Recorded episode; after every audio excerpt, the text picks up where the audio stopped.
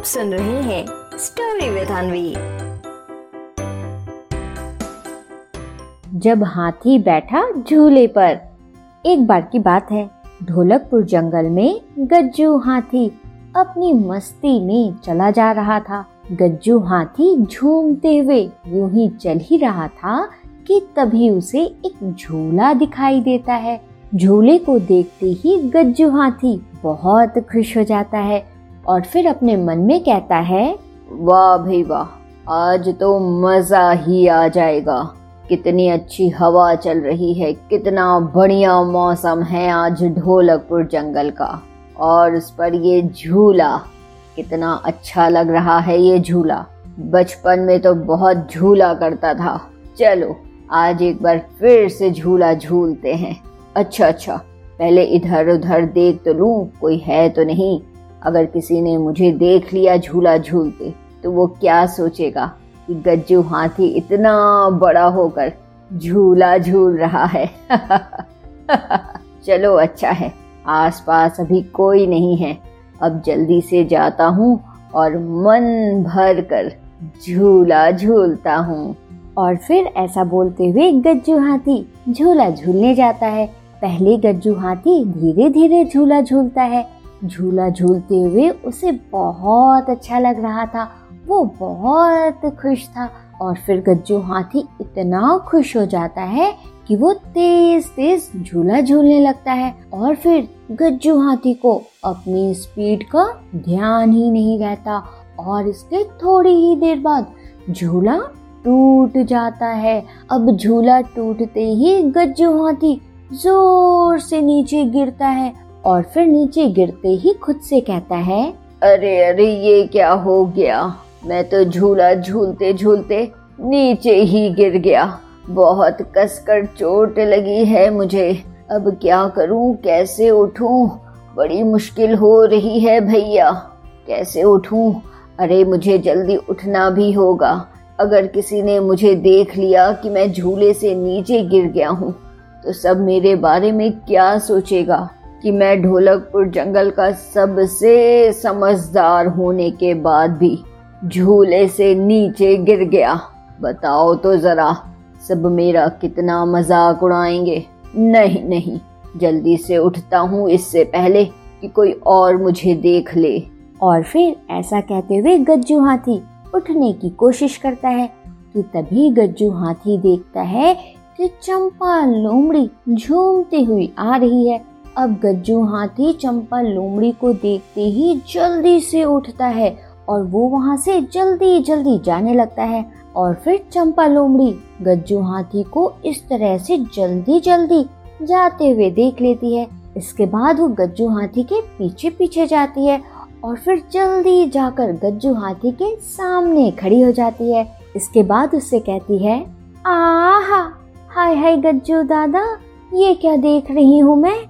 आपके पीछे कितनी सारी मिट्टी लगी हुई है। क्या हुआ गज्जू दादा? कहीं गिर गए क्या? अब चंपा लोमड़ी की ये बात सुनकर गज्जू हाथी डरने लगता है। उसे लगता है कि चंपा लोमड़ी ने उसे झूले से गिरते हुए देख लिया है। अब गज्जू हाथी उससे कुछ कहता कि इससे पहले चंपा लोमड़ी फिर से उससे कहती है, आहा! हाय हाय गज्जू दादा अच्छा रहने दीजिए, कोई बात नहीं, लग गई होगी मिट्टी यूँ ही। अच्छा मैं क्या कह रही थी गज्जू दादा कि आपको मैं कुछ सुनाना चाहती हूँ? अगर आप सही सही समझ गए कि मैं क्या कहना चाहती हूँ आपसे तो आज रात का खाना आप मेरे घर खाना। तो गज्जू दादा, ध्यान से सुनिएगा जो मैं बोलने जा रही हूँ। आहा! चंपा लोमड़ी की ये बात सुनकर गज्जू हाथी बहुत खुश हो जाता है। उसे लगता है कि अब रात में उसे अपने लिए खाना नहीं बनाना पड़ेगा। अब तो उसे चंपा लोमड़ी का स्वादिष्ट खाना खाने को मिलेगा। और फिर यही सोचते हुए वो चंपा लोमड़ी को बहुत ध्यान से देखने लगता है। इसके बाद चंपा लोमड़ी बोलती है, आहा, हाथी राजा किधर चले? मेरे घर भी आओ ना। हलवा पूरी खाओ ना। हाथी बैठा कुर्सी पर, कुर्सी बोली, चटर पटर। अब चंपा लोमड़ी की बात सुनकर कच्चू हाथी बहुत डर जाता है और डरते हुए उससे कहता है, अरे अरे चंपा, ये बात किसी को मत बताना कि मुझसे गलती से झूला टूट गया। वो क्या है ना चंपा? बचपन में बहुत झूला झूला करता था। तो आज जब मैंने झूला देखा तो मुझे झूलने का मन कर गया और फिर मैं झूला झूलने में इतना खो गया चंपा कि मुझे ध्यान ही नहीं रहा कि ये झूला टूट भी सकता है। प्लीज़ चंपा, ये बात किसी को मत कहना। इसके बाद चंपा लोमड़ी बोलती है, आहा, अरे नहीं गज्जू दादा, ऐसी कोई बात नहीं है। वैसे एक बात बिल्कुल सही है गज्जू दादा अगर इस पूरे ढोलकपुर जंगल में कोई सबसे समझदार है तो वो आप ही हैं।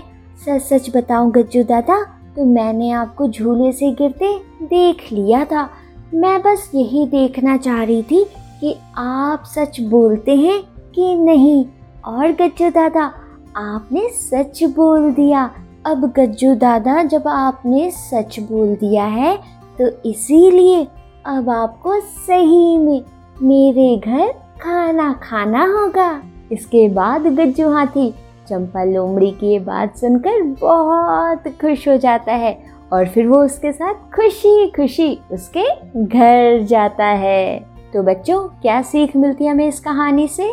इस कहानी से हमें ये सीख मिलती है कि बच्चों, अगर हमसे कभी भी कोई गलती हो जाए तो हमें कभी भी उसे नहीं छिपाना चाहिए। हमें हमेशा सच बोलना चाहिए। समझे? आप सुन रहे थे स्टोरी विद अनवी अनवी के साथ।